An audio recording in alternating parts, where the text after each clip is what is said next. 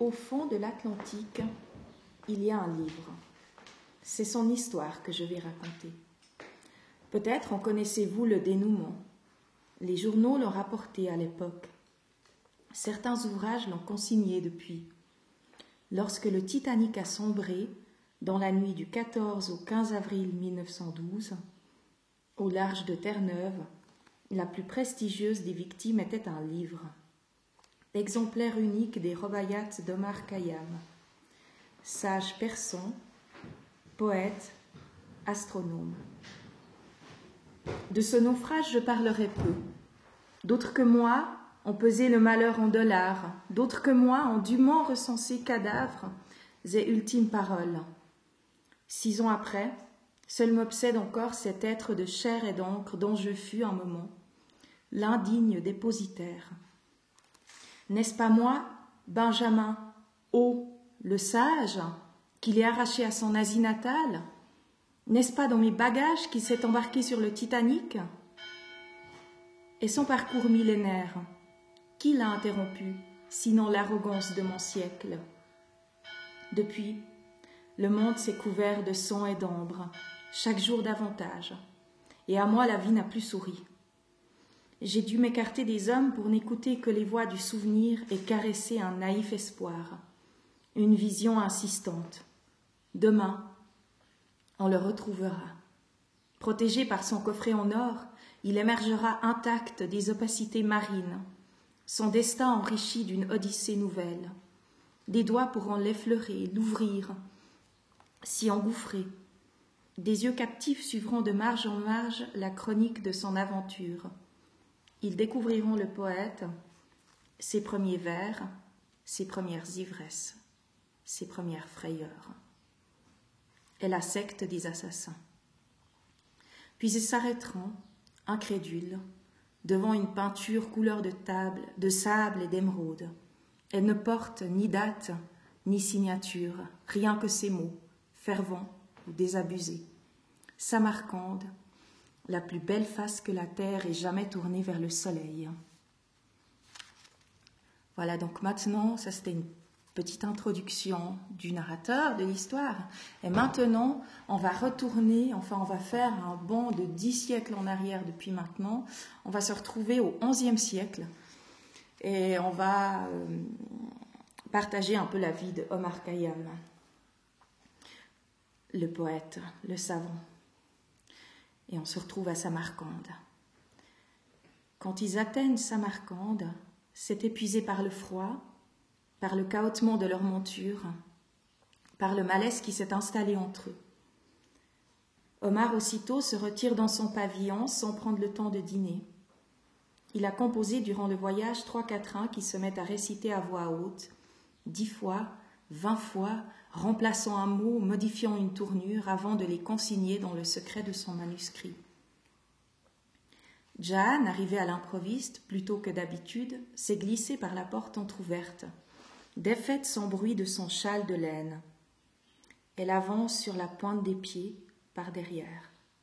Omar demeure absorbé. Elle lui entoure subitement le cou de ses bras nus, colle son visage au sien, laissait couler sur ses yeux sa chevelure parfumée. Khayyam devrait être comblé. Un amant peut-il espérer plus tendre agression? Ne devrait-il pas à son tour, l'instant de surprise passé, refermer ses bras sur la taille de sa bien-aimée, la serrer, presser sur son corps toute la souffrance de l'éloignement, toute la chaleur des retrouvailles? Mais Omar est perturbé par cette intrusion. Son livre est encore ouvert devant lui. Il aurait voulu le faire disparaître. Son premier réflexe est de se dégager, et même s'il s'en repent immédiatement, même si son hésitation n'a duré qu'un instant, Jahan, qui a ressenti ce flottement et cette forme de froideur, ne tarde pas à en comprendre la raison. Elle pose sur le livre des yeux méfiants, comme s'il s'agissait d'une rivale. « Pardonne-moi, j'étais si impatiente de te revoir. Je ne pensais pas que mon arrivée pouvait t'embarrasser. » Un lourd silence les sépare, que Khayyam s'empresse de rompre. « C'est ce livre, n'est-ce pas? Il est vrai que je n'avais pas prévu de te le montrer. Je l'ai toujours caché en ta présence. » mais la personne qui m'en a fait cadeau m'a fait promettre de le garder secret. Il le lui tend. Elle le feuillette quelques instants, affectant la plus grande indifférence à la vue de ces quelques rares pages noircies, éparpillées parmi des dizaines de feuilles vides. Elle le lui rend avec une moue déclarée. « Pourquoi me le montres-tu ? Je ne t'ai rien demandé. D'ailleurs, je n'ai jamais appris à lire. Tout ce que je sais, je l'ai acquis à l'écoute des autres. » Omar ne peut s'en étonner. Il n'était pas rare à l'époque que des poètes de qualité soient analphabètes, de même bien entendu que la quasi-totalité des femmes.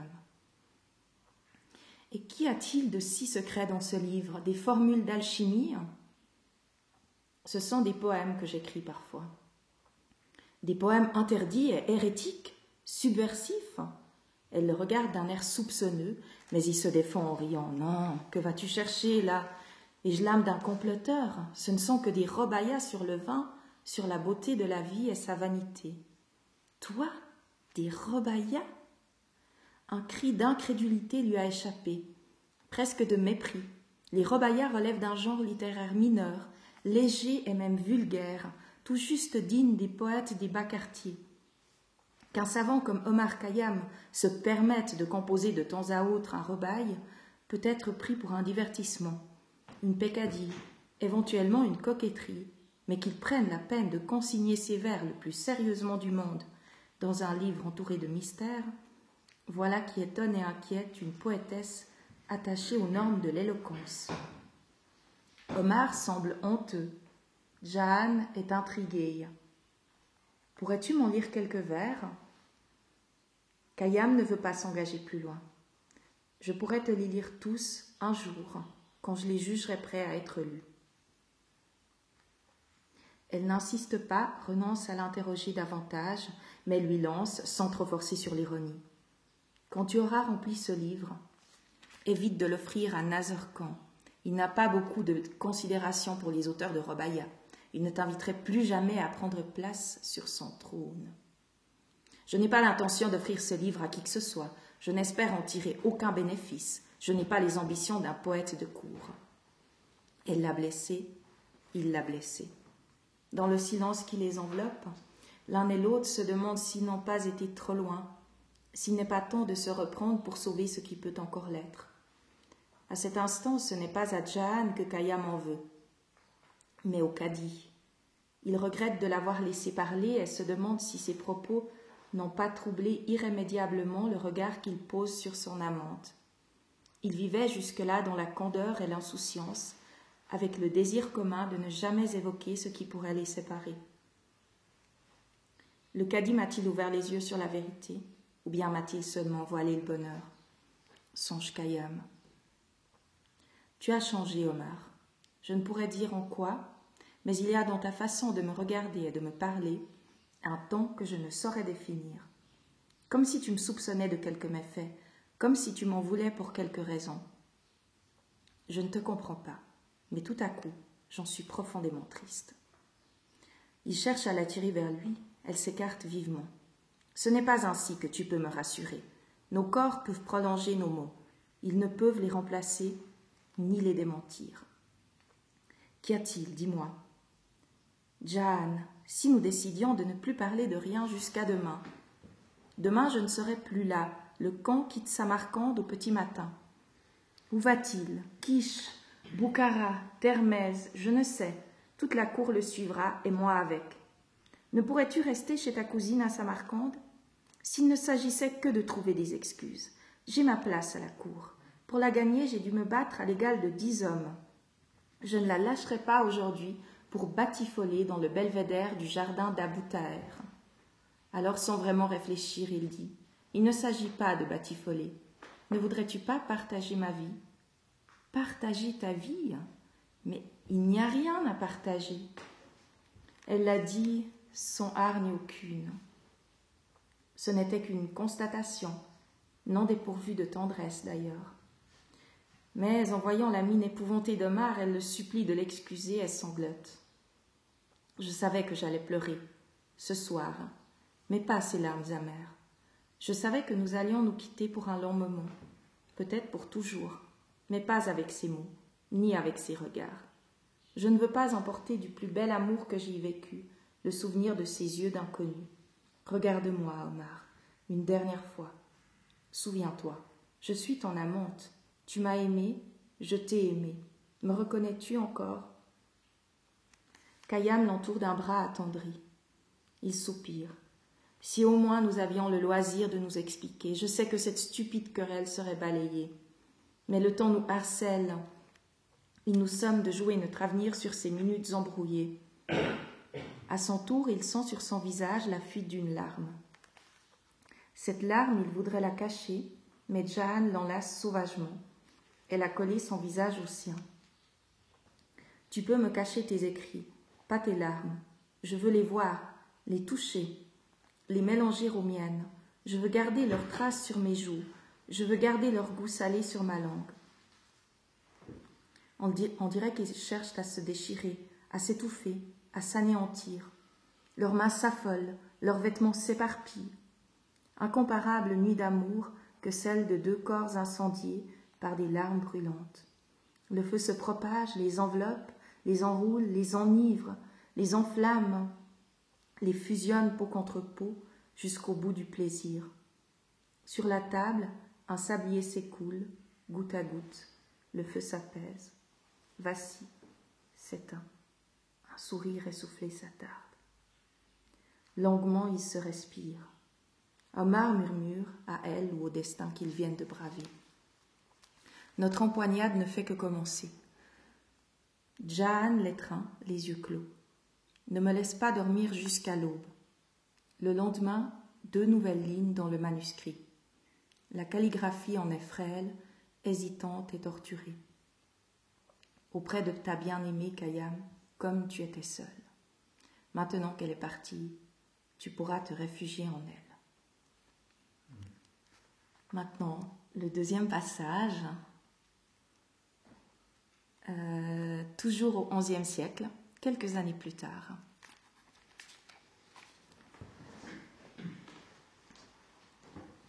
Étrange dilemme pour les partisans de Terken. Leur sultane est morte, mais leur principal adversaire est à leur merci. Leur capitale est encerclée, mais celui-là même qui les assiège est leur prisonnier. Que faire de lui? C'est Jahan qui a pris la place de Terken comme gardienne de l'enfant sultan. C'est devant elle qu'emporte le débat pour qu'elle le tranche.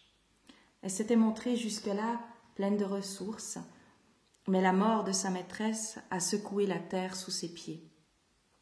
À qui s'adresser, qui consulter, si ce n'est Omar? Quand ce dernier arrive, c'est pour la trouver assise sur le divan de Terken, au pied du rideau écarté, la tête baissée, les cheveux s'étalant négligemment sur ses épaules. Le sultan est auprès d'elle, tout habillé de soie, un turban sur sa petite tête. Il est immobile sur son coussin, son visage est rouge et boutonneux, ses yeux sont à moitié fermés. Il a l'air de s'ennuyer. Omar s'est approché de Jahan. Il lui a pris tendrement la main, a passé lentement sa paume sur son visage. Il chuchote.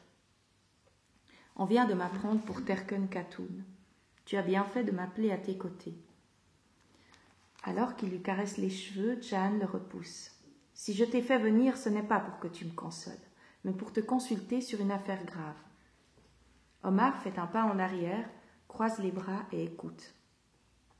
Barkiarouk a été attiré dans un traquenard. Il est prisonnier dans ce palais. Les hommes sont partagés sur le sort qu'il faut lui réserver.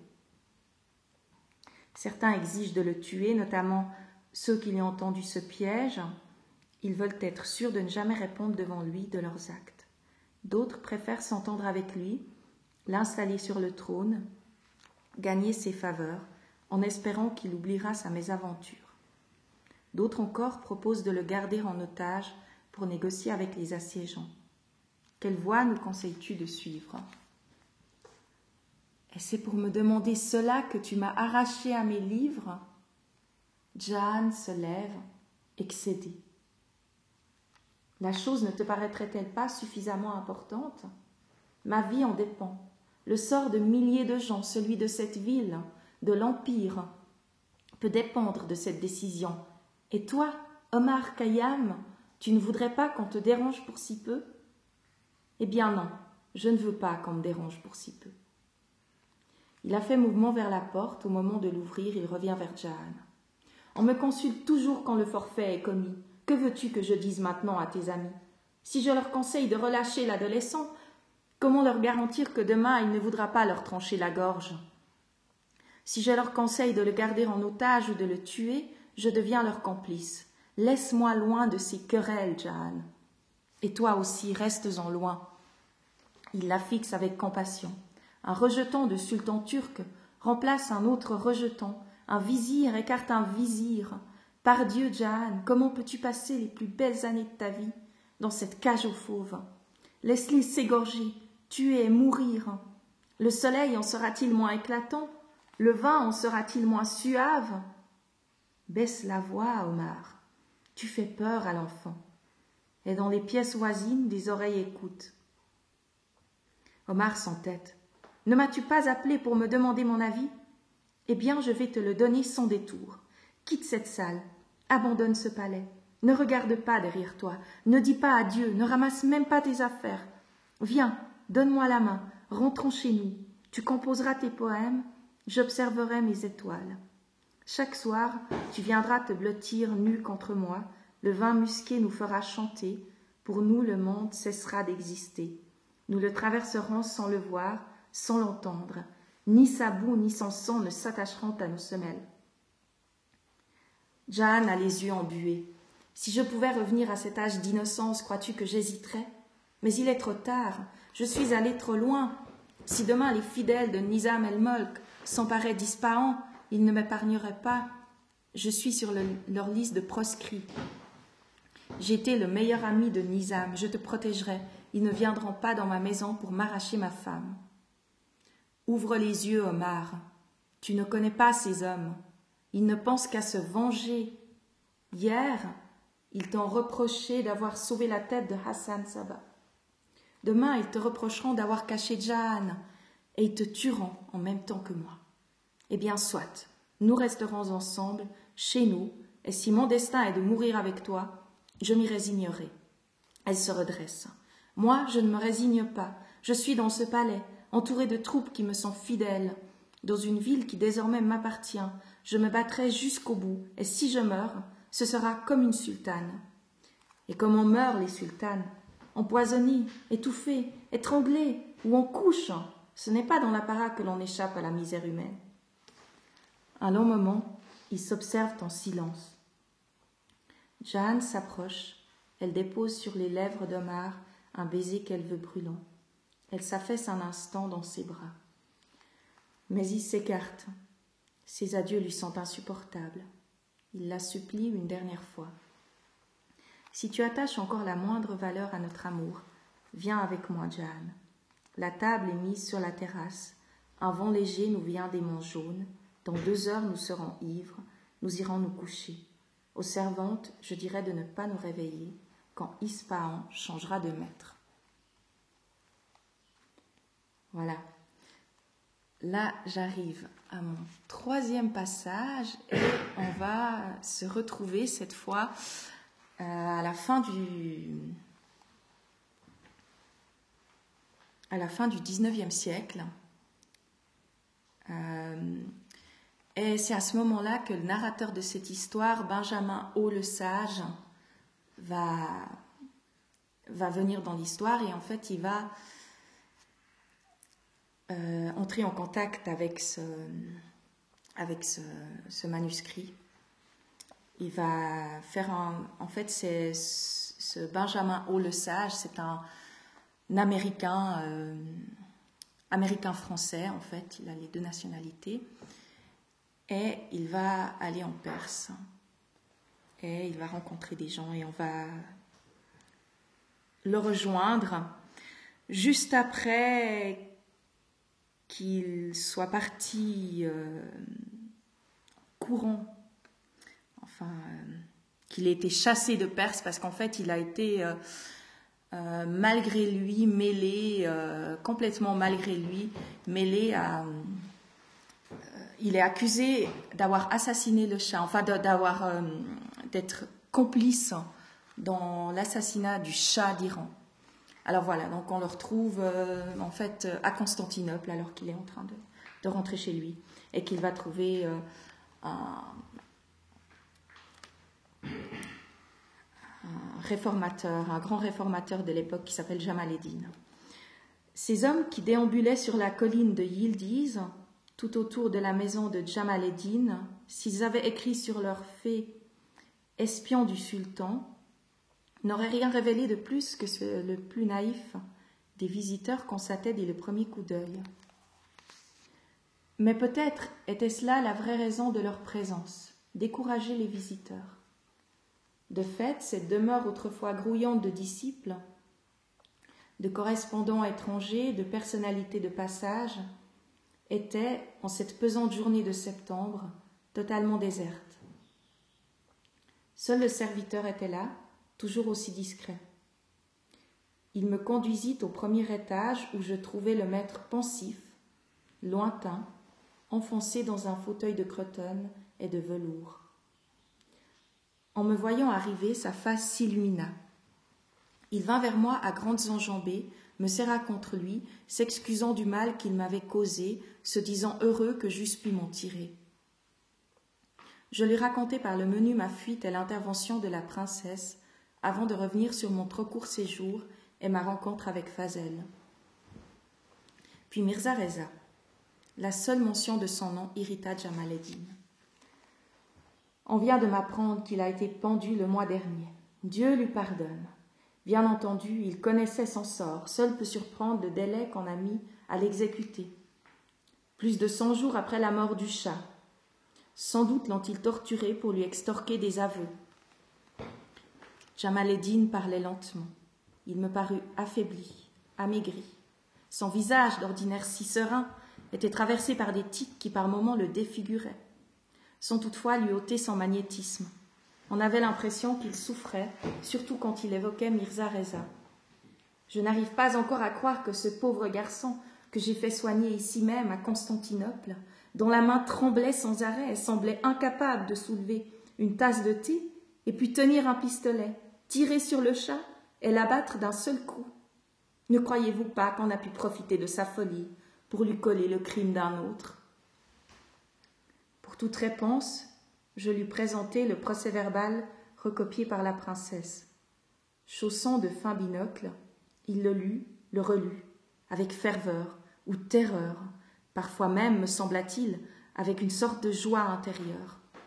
Puis il replia les feuilles, les glissa dans sa poche et se mit à arpenter la pièce. 10 minutes de silence passèrent avant qu'il ne prononce cette curieuse prière. Mirza Reza, enfant perdu de la Perse, si tu pouvais n'être que fou, si tu pouvais n'être que sage, si tu pouvais te contenter de me trahir ou de m'être fidèle, si tu pouvais n'inspirer que tendresse ou répulsion, comment t'aimer, comment te haïr? Et Dieu lui-même, que fera-t-il de toi? T'élèvera-t-il au paradis des victimes? Te relèguera-t-il à l'enfer des bourreaux? Il revint s'asseoir, épuisé, le visage dans les mains. J'étais toujours aussi silencieux, je m'efforçais même de retenir le bruit de ma respiration.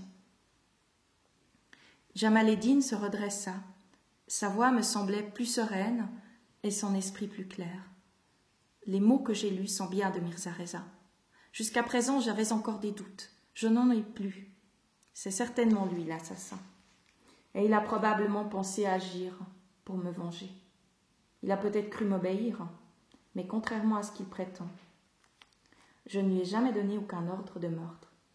Lorsqu'il est venu à Constantinople me raconter comment il avait été torturé par le fils du chat et ses acolytes, ses larmes coulaient.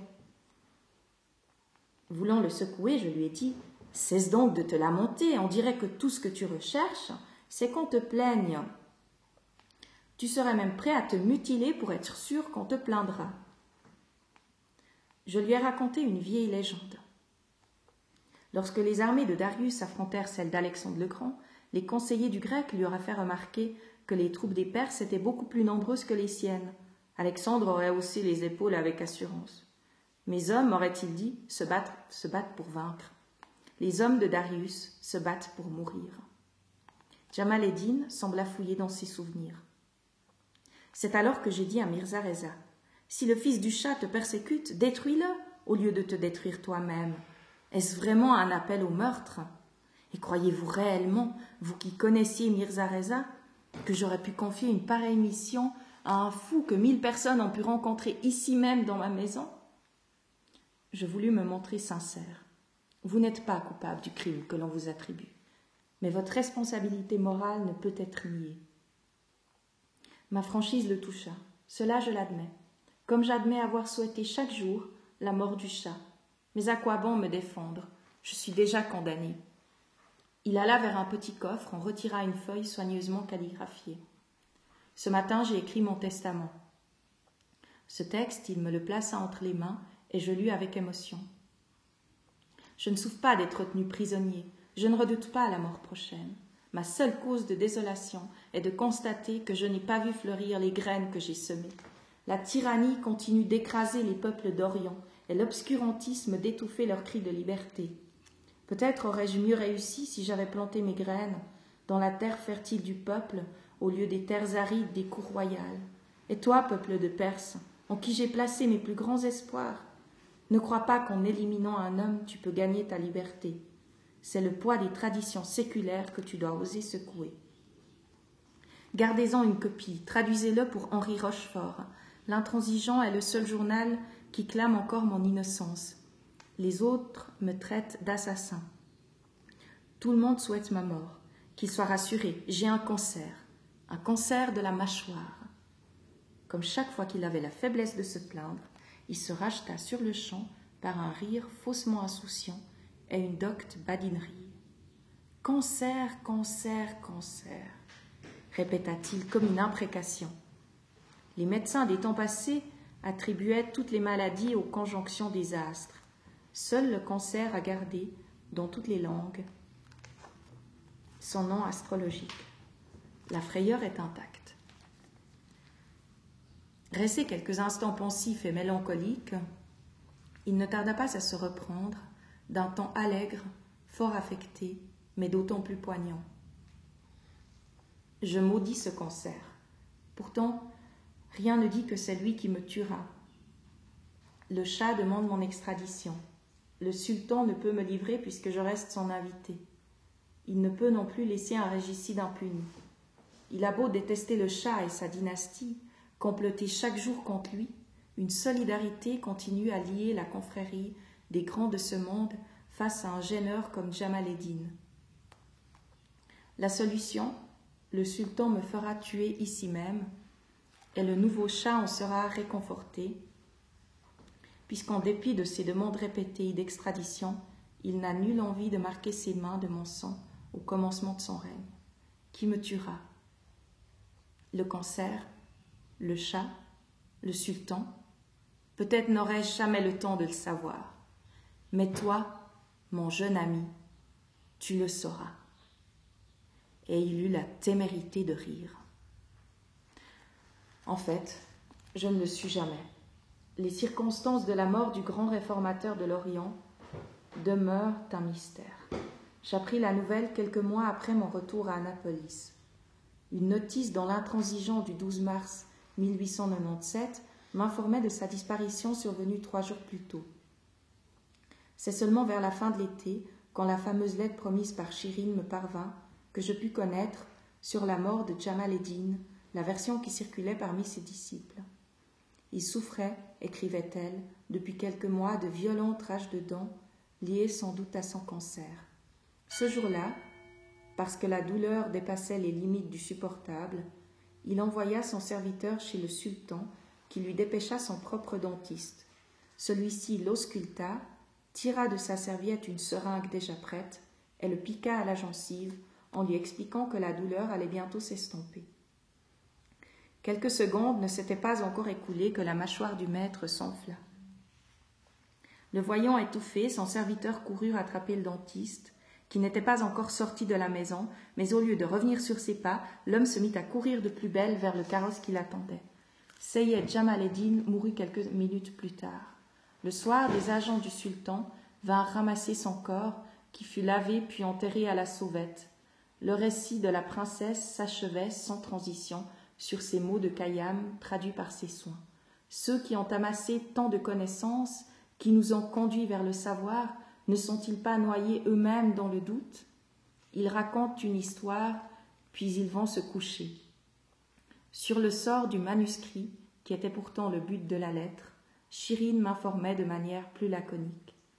Il se trouvait effectivement dans les affaires du meurtrier. « Il est maintenant chez moi. Vous pourrez le consulter à loisir quand vous reviendrez en Perse. » Revenir en Perse, où pesait sur moi tant de soupçons.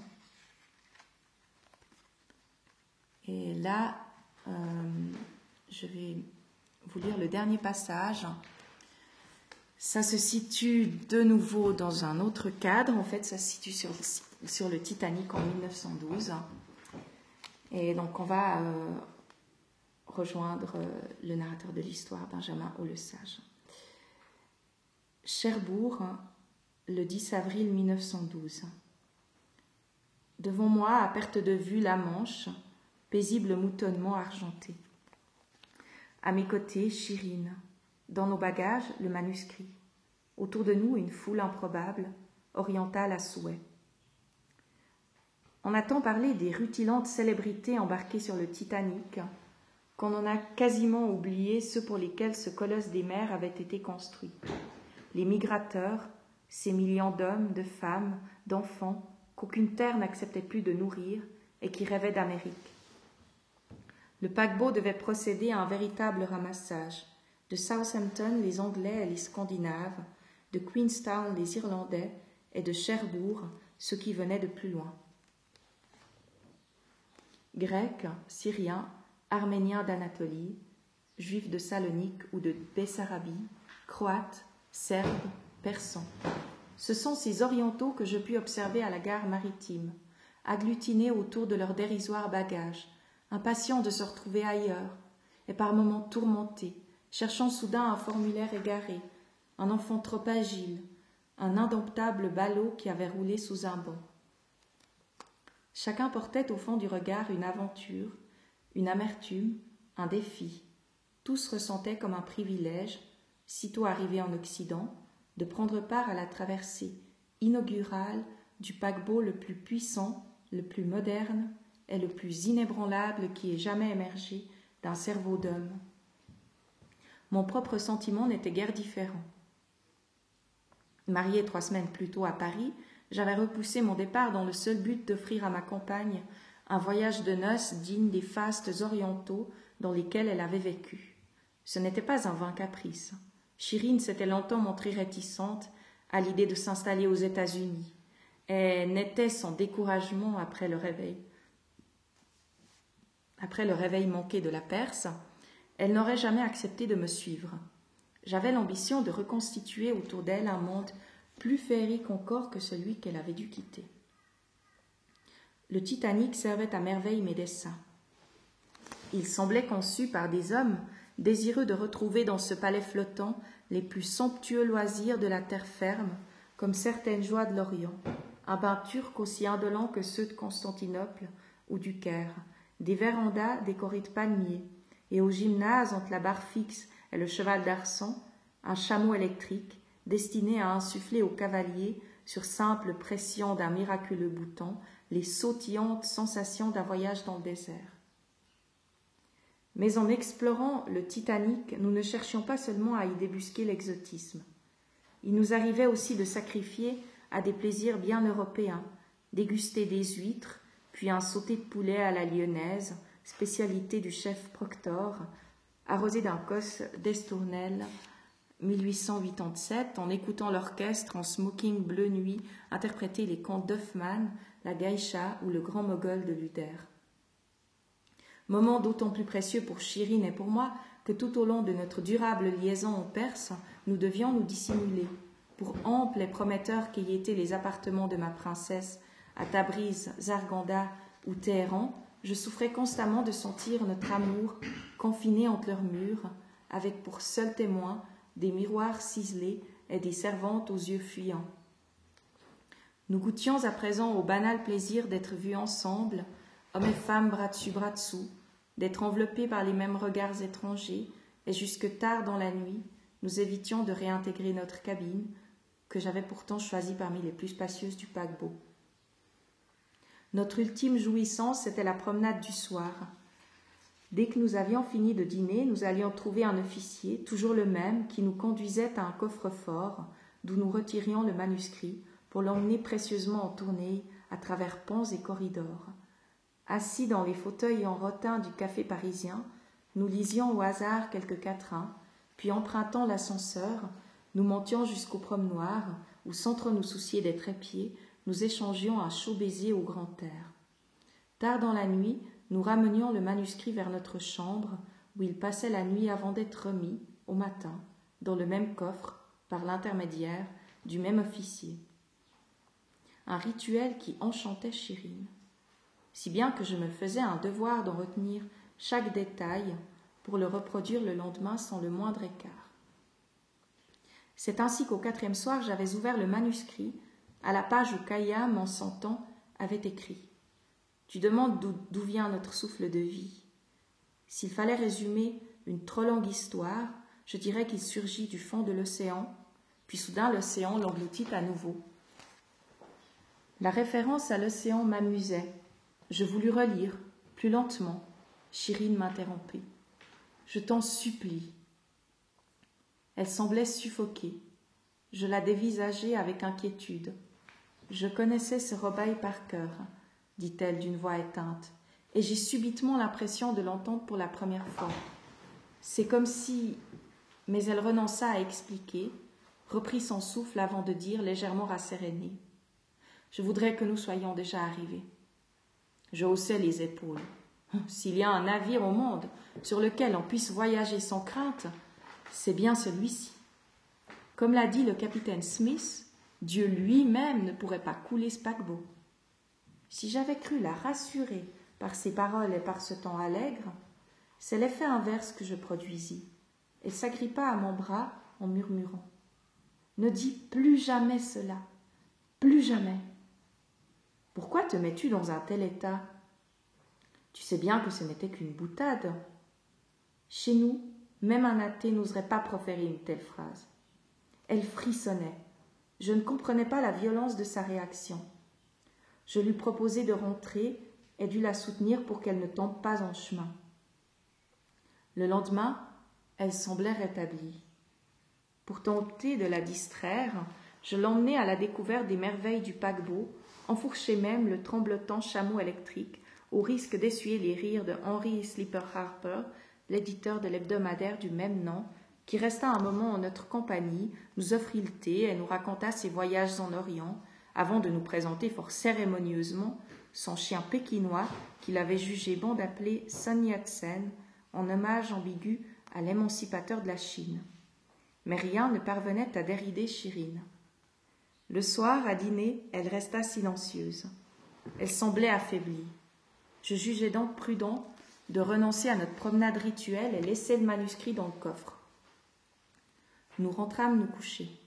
Tout de suite, elle versa dans un sommeil agité. Pour ma part, inquiet pour elle et peu habitué à dormir si tôt, je passai une bonne partie de la nuit à l'observer. Pourquoi mentir? Lorsque le paquebot heurta l'iceberg, je ne m'en rendis pas compte. C'est après coup, quand on me précisa à quel moment la collision s'était produite, que je crus me rappeler avoir entendu peu avant minuit, comme le bruit d'un drap qui se déchirait dans une cabine proche. Rien d'autre. Je ne me souviens pas d'avoir perçu un choc quelconque. Si bien que je finis par m'assoupir. Pour me réveiller en sursaut, lorsque quelqu'un tambourina à la porte, hurlant une phrase que je ne pouvais saisir. Je consultai ma montre. Il était 1h moins 10. Je mis ma robe de chambre et ouvris la porte. Le couloir était vide. Mais j'entendais au loin des conversations à voix haute, peu habituelles aussi tard dans la nuit. Sans être réellement inquiet, je décidai d'aller voir ce qui se passait, en évitant bien entendu de réveiller Chirine. Dans l'escalier, je croisai un steward qui parla, sur un ton dénué de gravité, de quelques petits problèmes incidemment survenus.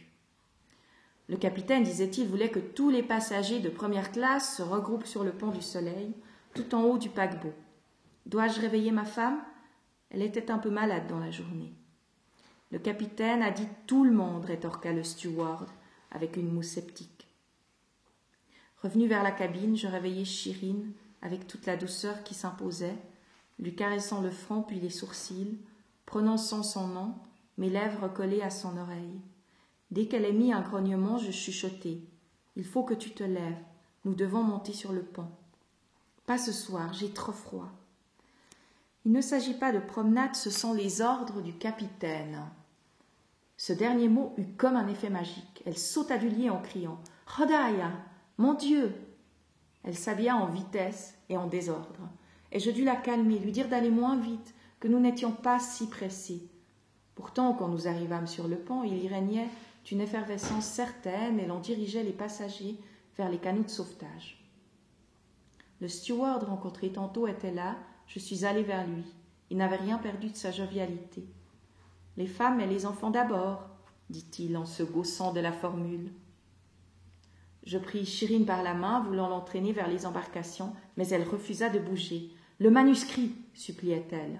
« Nous risquerions de le perdre dans la cohue. Il est mieux protégé dans le coffre-fort. Je ne partirai pas sans lui. »« Il ne s'agit pas de partir, » intervint le steward. « Nous éloignons les passagers pendant 1 heure ou 2. Si vous voulez mon avis, ce n'est même pas nécessaire, mais le capitaine est maître à bord. » Je ne dirai pas qu'elle s'est laissée convaincre. Non. Elle s'est simplement laissée tirer par la main, sans résister. Et cela jusqu'à la plage avant, où un officier me héla. « Monsieur, par ici, nous avons besoin de vous. » Je m'approchai. Dans ce canot, il manque un homme. Savez-vous ramer? Je l'ai fait pendant des années dans la baie de Chesapeake. Satisfait, il m'invita à prendre place dans la barque et aida Chirine à enjamber le bord.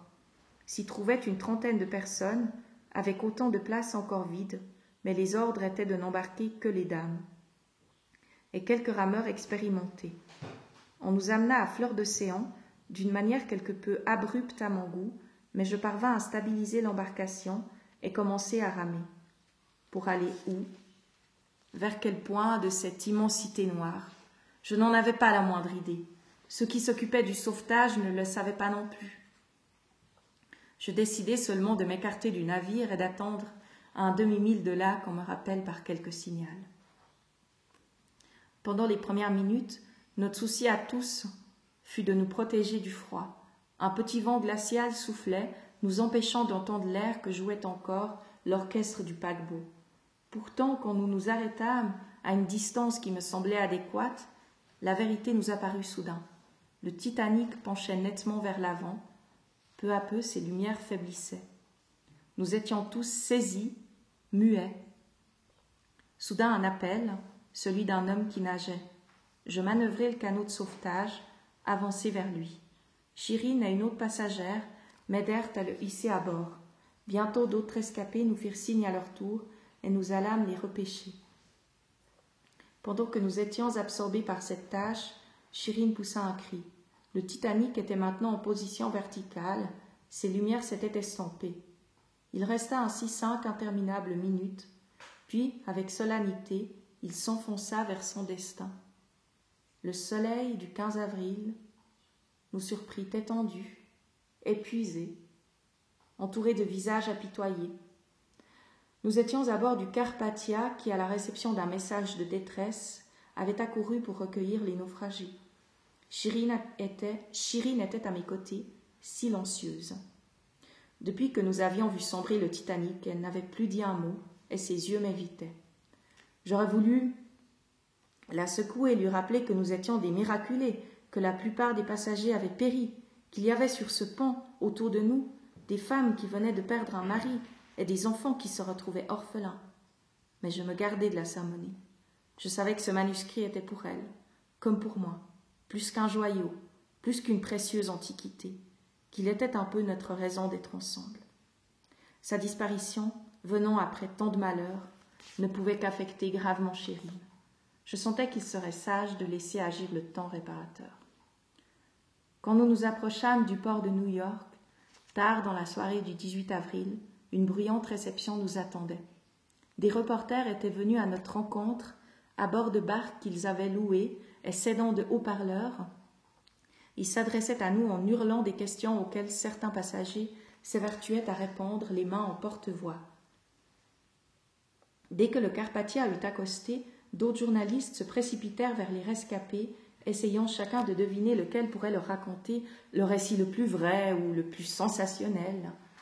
C'est un tout jeune rédacteur de l'Evening Sun qui me choisit. Il s'intéressait particulièrement au comportement du capitaine Smith et des membres de l'équipage au moment de la catastrophe. Avaient-ils cédé à l'affolement? Dans leurs échanges avec les passagers, avaient-ils dissimulé la vérité? Était-il vrai que l'on avait sauvé en priorité les passagers de première classe? Chacune de ces questions me faisait réfléchir, fouiller ma mémoire. Nous parlâmes longtemps, d'abord en descendant du bateau, puis debout sur le quai. Chirine était restée un moment à mes côtés, toujours aussi muette, puis elle s'était éclipsée. Je n'avais aucune raison de m'inquiéter. Elle ne pouvait s'être réellement éloignée. Sûrement, elle était toute proche, dissimulée derrière ce photographe qui dirigeait sur moi un éclair aveuglant. En me quittant, le journaliste me complimenta sur la qualité de mon témoignage et prit mon adresse pour me contacter ultérieurement. Je regardais alors tout autour de moi, j'appelais, à voix de plus en plus forte. Chirine n'était plus là. Je décidai de ne pas bouger de l'endroit où elle m'avait laissée pour qu'elle soit sûre de me retrouver. Et j'attendis. 1 heure. 2 heures. Le quai peu à peu se vida. Où chercher? En premier lieu, je me rendis au bureau de la White Star, la compagnie à laquelle appartenait le Titanic. Puis je fis le tour des hôtels où les rescapés avaient été logés pour la nuit. Mais, une fois encore, aucune trace de ma femme. Je revins vers les quais, ils étaient déserts. Alors, je décidai de partir vers le seul endroit dont elle connaissait l'adresse et où, une fois calmée, elle pourrait songer à me retrouver. Ma maison d'Annapolis. Longtemps j'attendis un signe de Chirine, mais jamais elle ne vint. Elle ne m'écrivit pas. Plus jamais personne ne mentionna son nom devant moi. Aujourd'hui, je me demande, a-t-elle seulement existé? Était-elle autre chose que le fruit de mes obsessions orientales? La nuit, dans la solitude de ma trop vaste chambre, comment en moi le doute? Quand ma mémoire se brouille, quand je sens ma raison vaciller, je me lève et allume toutes les lumières. Je cours reprendre ces lettres de jadis que je fais mine de décacheter comme si je venais tout juste de les recevoir. Je hume leur parfum, j'en relis quelques pages. La froideur même de leur ton me réconforte. Elle me donne l'illusion de vivre à nouveau un amour naissant. Alors seulement, apaisée, je les range et me replonge dans le noir, prête à m'abandonner sans frayeur aux éblouissements du passé. Une phrase lâchée dans un salon de Constantinople, 2 blanches nuits à Tabriz, un brasero dans l'hiver de Zarganda, et de notre dernier voyage cette scène. Nous étions montés sur le promenoir, dans un coin sombre et désert. Nous avions échangé un lent baiser. Pour prendre dans mes mains son visage, j'avais posé le manuscrit à plat sur une borne d'amarrage. Quand elle l'avait aperçu, Chirine avait éclaté de rire. Elle s'était écartée, puis d'un geste théâtral, elle avait lancé au ciel les robayats sur le Titanic, la fleur de l'Orient portée par le fleuron de l'Occident. Khayyam, si tu voyais le bel instant qu'il nous est donné de vivre. Merci.